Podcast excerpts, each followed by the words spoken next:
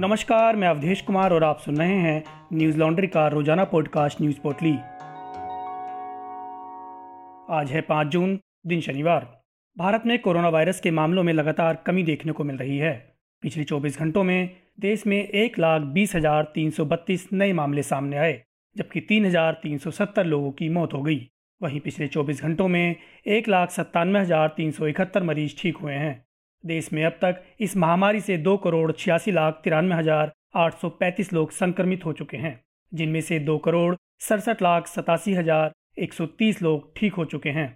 देश में पिछले 24 घंटों में कोरोना वायरस की छत्तीस लाख पचास हज़ार अस्सी वैक्सीन लगाई गई, जिनके बाद कुल वैक्सीनेशन का आंकड़ा बाईस करोड़ अठहत्तर लाख साठ हज़ार तीन सौ सत्रह हो गया।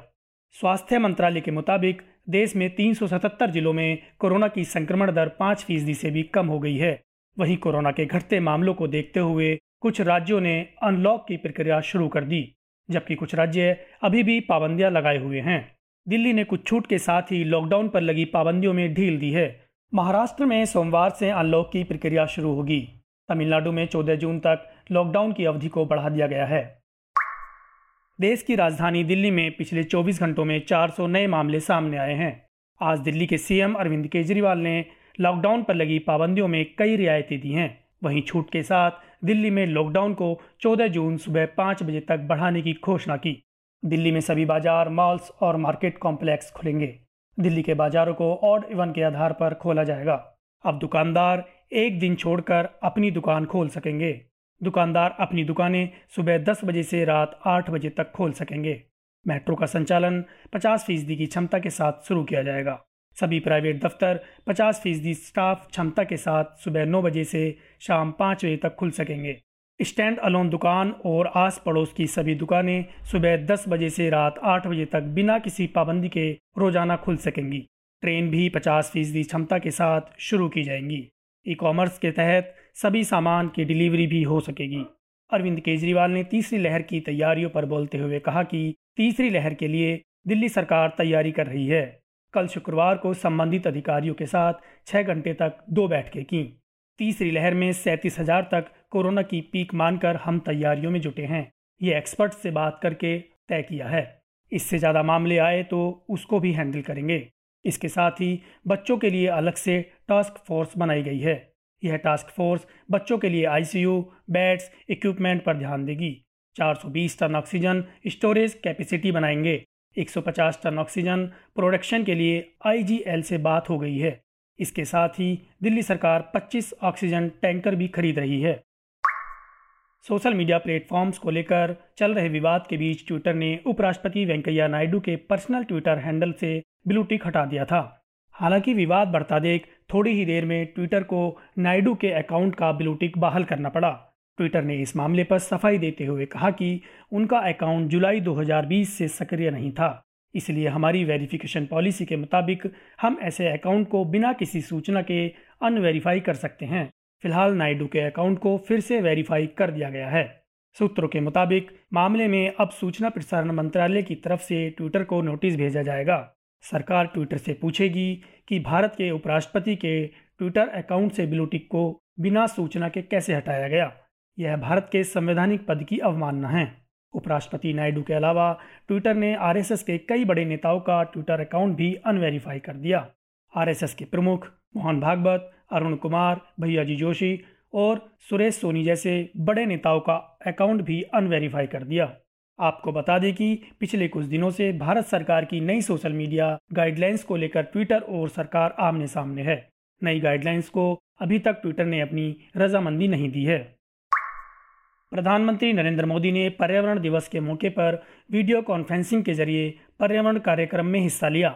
इस कार्यक्रम में पीएम मोदी के अलावा केंद्रीय पर्यावरण मंत्री प्रकाश जावड़ेकर, केंद्रीय पेट्रोलियम परिवहन मंत्री धर्मेंद्र प्रधान मौजूद रहे। पीएम ने कार्यक्रम में ई हंड्रेड पायलट परियोजना का शुभारंभ किया। इसके साथ ही मोदी ने साल 2020 से 2025 के लिए भारत में एथेनॉल मिश्रण की कार्य योजना पर एक्सपर्ट कमेटी की रिपोर्ट का अनावरण किया। इस वर्ष के कार्यक्रम का विषय बेहतर पर्यावरण के लिए जैव ईंधन को बढ़ावा देना है। अपने संबोधन से पहले प्रधानमंत्री ने देश के अलग अलग राज्यों के किसानों से एथेनॉल पर भी बातचीत की। इस मौके पर पीएम मोदी ने कहा कि सात आठ साल पहले भारत में एथेनॉल पर चर्चा दुर्लभ थी, लेकिन अब एथेनॉल भारत की 21वीं सदी की प्राथमिकताओं से जुड़ गया है। यह पर्यावरण के साथ साथ किसानों के जीवन की भी मदद कर रहा है। उन्होंने कहा कि हमने 2025 तक पेट्रोल में 20 फ़ीसदी एथेनॉल ब्लेंडिंग को पूरा करने का संकल्प लिया है।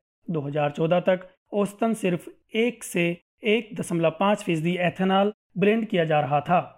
और आज यह करीब आठ दशमलव पाँच फ़ीसदी पर पहुँच गया है। पीएम मोदी ने आगे कहा कि क्लाइमेट चेंज की वजह से जो चुनौतियाँ सामने आ रही हैं, भारत उनके प्रति जागरूक भी है और सक्रियता से काम भी कर रहा है। उन्होंने कहा छः सात साल में रेन्यूएबल एनर्जी की हमारी क्षमता में 250 फ़ीसदी से अधिक की बढ़ोतरी हुई है। इंस्टॉल रेन्यूएबल एनर्जी क्षमता के मामले में भारत आज दुनिया के टॉप पाँच देशों में है। इसमें भी और ऊर्जा की क्षमता को बीते छः साल में लगभग पंद्रह गुना बढ़ाया गया है। यह कार्यक्रम पेट्रोलियम एवं नेचुरल गैस मंत्रालय और पर्यावरण, वन और जलवायु परिवर्तन मंत्रालय द्वारा आयोजित कराया गया। सोशल मीडिया साइट ट्विटर ने नाइजीरिया के राष्ट्रपति मोहम्मद बुहारी का एक ट्वीट डिलीट कर दिया। नाइजीरिया सरकार ने इसका पलटवार करते हुए नाइजीरिया में ट्विटर के ऑपरेशन को सस्पेंड कर दिया है। जो ट्वीट डिलीट किया गया है उसमें बुहारी ने अपनी सरकार और सुरक्षा एजेंसियों पर हमले को लेकर बियाफ्रा समुदाय के समर्थक समूहों को धमकी दी थी। ट्विटर ने इस मामले पर कहा कि बुहारी का ट्वीट कंपनी के अभद्र व्यवहार की नीति का उल्लंघन था और ऐसा करने के लिए बुहारी के ट्विटर अकाउंट को 12 घंटे तक सस्पेंड कर दिया गया। हालाँकि नाइजीरिया सरकार ने पलटवार करते हुए देश में ट्विटर के संचालन को सस्पेंड कर दिया। बुहारी ने अपने ट्वीट में लिखा था कि जो लोग आज दुर्व्यवहार कर रहे हैं वो अभी बच्चे हैं। उन्हें ब्याफ्रा युद्ध के हुए विध्वंस और मौतों के बारे में पता नहीं है। हम उनमें से हैं जो तीस महीने मैदान में डटे थे और युद्ध का सामना किया था। इन लोगों को उन्हीं की ज़ुबान में समझाया जाएगा। आपको बता दें कि ईस्टर्न सिक्योरिटी नेटवर्क एक सशस्त्र समूह है जो बियाफ्रा समर्थक मुख्य आंदोलन से जन्मा है। यह आंदोलन नाइजीरिया के मूल निवासियों बियाफ्रा आईपोप का है। दक्षिण पूर्व नाइजीरिया में पुलिस स्टेशन, सरकारी बिल्डिंगों और चुनावी दफ्तरों पर हमले ईएसएन e ने किए थे। इसके साथ ही ईएसएन e पर सिविल सर्विस और सरकारी अधिकारियों की हत्या का भी आरोप है। बुहारी ने अपने ट्वीट में ईस्टर्न सिक्योरिटी नेटवर्क पर श्रृंखलाबद्ध हमलों की चेतावनी दी थी। न्यूज़ लॉन्ड्री की टीम लगातार ग्राउंड से कोरोना महामारी की रिपोर्टिंग कर रही है।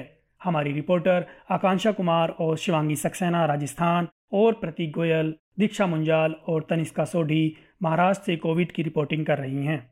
ज़मीनी हकीकत से रूबरू कराने वाली इस तरह की रिपोर्ट्स हम कर पाएँ, इसके लिए बहुत ज़रूरी है कि आप हमें सब्सक्राइब करें। इसके लिए आज ही हमारी Hindi website Hindi dot Newslaundry dot com पर जाकर सब्सक्राइब करें और गर्व से कहें, मेरे खर्च पर आज़ाद हैं खबरें। आज बस इतना ही। आपका दिन शुभ हो। कोरोना प्रोटोकॉल का ध्यान रखें। नमस्कार। न्यूज़ लॉन्ड्री के सभी पॉडकास्ट ट्विटर आई और दूसरे पॉडकास्ट प्लेटफॉर्म पे उपलब्ध हैं। खबरों को विज्ञापन के दबाव से आज़ाद रखें। न्यूज़ लॉन्ड्री को सब्सक्राइब करें।